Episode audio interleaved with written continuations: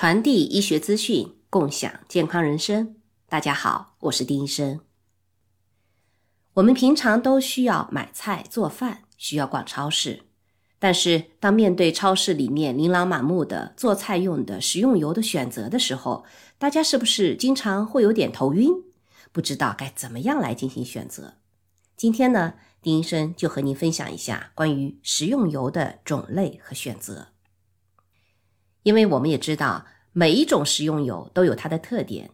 我们在选择的时候，不仅要需要考虑这一款食用油里面脂肪的含量、油的味道，还要考虑其他很多别的因素。首先，我们来看一下脂肪。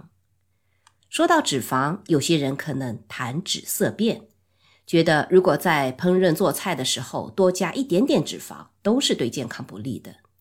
但其实并非如此。我们的身体是需要有一些脂肪的，虽然脂肪的热量很高，每一克脂肪含有九卡路里的热量，但是因为脂肪的类型不同，对健康的所起的作用也是不一样的。所以呢，我们首先要对自己的健康状态有一个大致的了解，可以根据自己的体检的情况，根据医生或者营养师的建议来选择不同脂肪含量的食物油的品种。另外呢，我们还要知道，每一种油都有它独特的化学成分，有些油更适合炒菜，有些油更适合烧烤，还有一些油根本不适合进行高温的加热。所以呢，我们在做菜、在烹饪的时候，一定要知道你所使用的这一款油，它的烟点是多少。所谓烟点。就是当油开始冒烟，并且同时产生出有害的烟雾和自由基的温度。一般来说，越经过精炼的油，它的烟点就越高。当油开始在锅里冒烟，甚至燃烧的时候，任何健康的脂肪和抗氧化剂都会随之燃烧。这个时候呢，还会产生很多的自由基，对人体是很有害的。长时期的经常让油在锅里的温度超过烟点，是会对健康造成很大的影响的。不同的食用油有不同的烟点温度，所以呢，我们在做菜的时候，尽量不要让油温过高，从而导致冒烟超过烟点的温度。下面我们来看一下食用油当中的脂肪的类型。我们都知道，脂肪它是有不同的类型的。有些是健康的脂肪，有些是不健康的脂肪。那有些食用油当中可能两者都会有，所以呢，我们先来看看脂肪分哪几种，再来选择最适合自己的食用油。首先，饱和脂肪，这些通常是不健康的脂肪，像乳制品、肥肉、椰子油和棕榈油当中，饱和脂肪的比例就很高，我们尽量避免使用。还有反式脂肪，这些物质通常存在于加工的食品当中。我们应该多看看食用油它标签上的说明，来了解当中有没有含有反式脂肪。我们应该尽量的远离或者少吃含有反式脂肪的这些食物。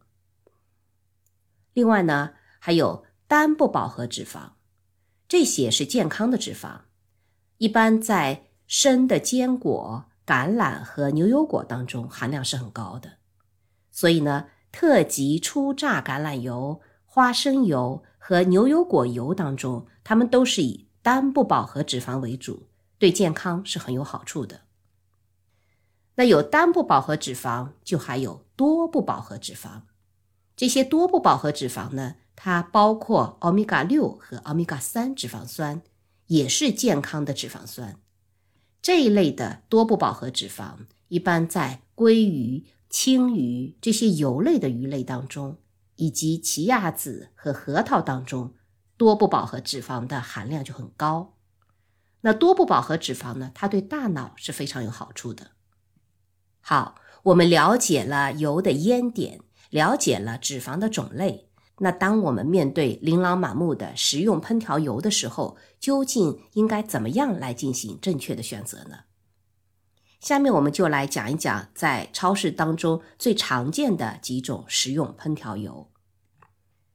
首先，canola oil，菜籽油，这是从油菜籽植物当中提取出来的最常见的食用油。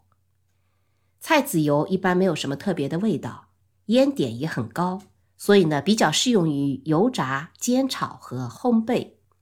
菜籽油也被用来制作人造黄油。菜籽油当中，它不像特级初榨橄榄油那样含有那么多的可以降低血压的欧米伽三脂肪酸，但是菜籽油是饱和脂肪含量最低的油之一。这就使得菜籽油它也成为可以维持心脏健康的一种比较合适的选择。菜籽油当中还含有亚麻酸，人体呢会将亚麻酸转化为必需脂肪酸，所以如果你是一个素食的人，那菜籽油它是对素食的一个很好的营养补充。第二种，olive oil，橄榄油。橄榄油是把橄榄的果和橄榄的核碾碎以后制成的一种有特殊橄榄芳香的食用油。橄榄油的颜色一般是绿色或者黄色的。我们经常听到的一种橄榄油的名称叫特级初榨橄榄油，那是指橄榄鲜果在二十四小时之内压榨出来的纯天然果汁，经油水分离以后制成的。它的压榨方法采用的是纯物理的低温压榨方法，没有任何的防腐剂和添加剂的成分，是所有橄榄油当中提炼程序最少的一种油。那它的烟点的温度也是最低的，也就是说，特级初榨橄榄油它不适合高温烹饪。这种油对心脏也是很有好处的。如果我们在购买的时候看到油的包装标签上仅仅标注的是橄榄油，那它一般是指精炼橄榄油和特级初榨橄榄油的混合物。好，第三种油呢是 coconut oil，椰子油。有些人很喜欢椰子油的香味儿。曾经有一段时间，椰子油被炒得很热，甚至说它可以预防很多种疾病。那到目前为止呢，这个结论还是众说纷纭的。但是如果你是血压高的人，你就要注意了，因为椰子油当中它的饱和脂肪的含量是最高的。虽然椰子油很香，但是过多的饱和脂肪对人的健康确实是非常不利的。对于高血压或者高血脂的人群来说，坚持使用传统的非热带植物油，比如橄榄油或者菜籽油。会是更好的一种选择。如果确实想尝试一下椰子油，那建议在低温炒菜或者低温烘焙，或者是在拌酱汁儿的时候，可以少量的使用一点点。那椰子油的烟点的温度呢，也是属于中等偏低的。第四种，vegetable oil，植物油。植物油是一种典型的混合性的中性油。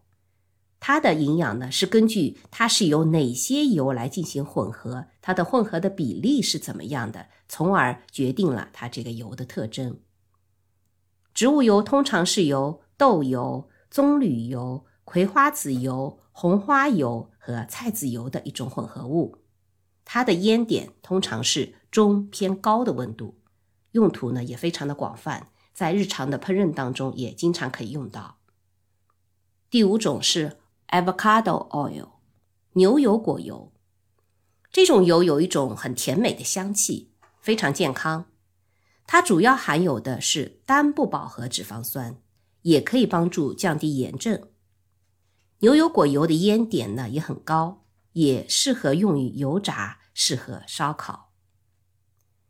第六种，Sunflower oil，向日葵油，也叫葵花籽油。它是一种精炼的食用油，含有很多的欧米伽六脂肪酸，对心脏健康有是有好处的，也可以降低炎症。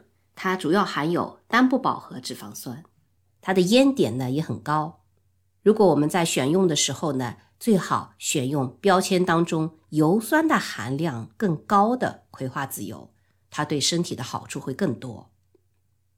下面一种呢是 peanut oil 花生油。花生油它对心脏健康也是非常友好的。如果没有经过精炼的花生油的烟点的温度是比较低的。那如果这个花生油它经过精制以后，那它的烟点的温度会属于中度偏高，也是常用的炒菜的选择之一。下面还要说一种油呢，叫 almond oil，杏仁油。如果你喜欢在食物当中添加一种独特的坚果味儿，那么杏仁油会是一种非常不错的选择。杏仁油当中饱和脂肪的含量通常很低。那最近呢，也有研究表明，富含杏仁的饮食可能有助于降低血压。杏仁油的烟点的温度呢也很高，所以也很适合用来烧烤。当然，它也可以用来凉拌做沙拉，也是可以的。除了这些呢，还有其他的坚果油，像核桃油、南瓜油、山核桃油和其他的坚果油，我们经常也会在很多高级餐厅的菜单上面看到。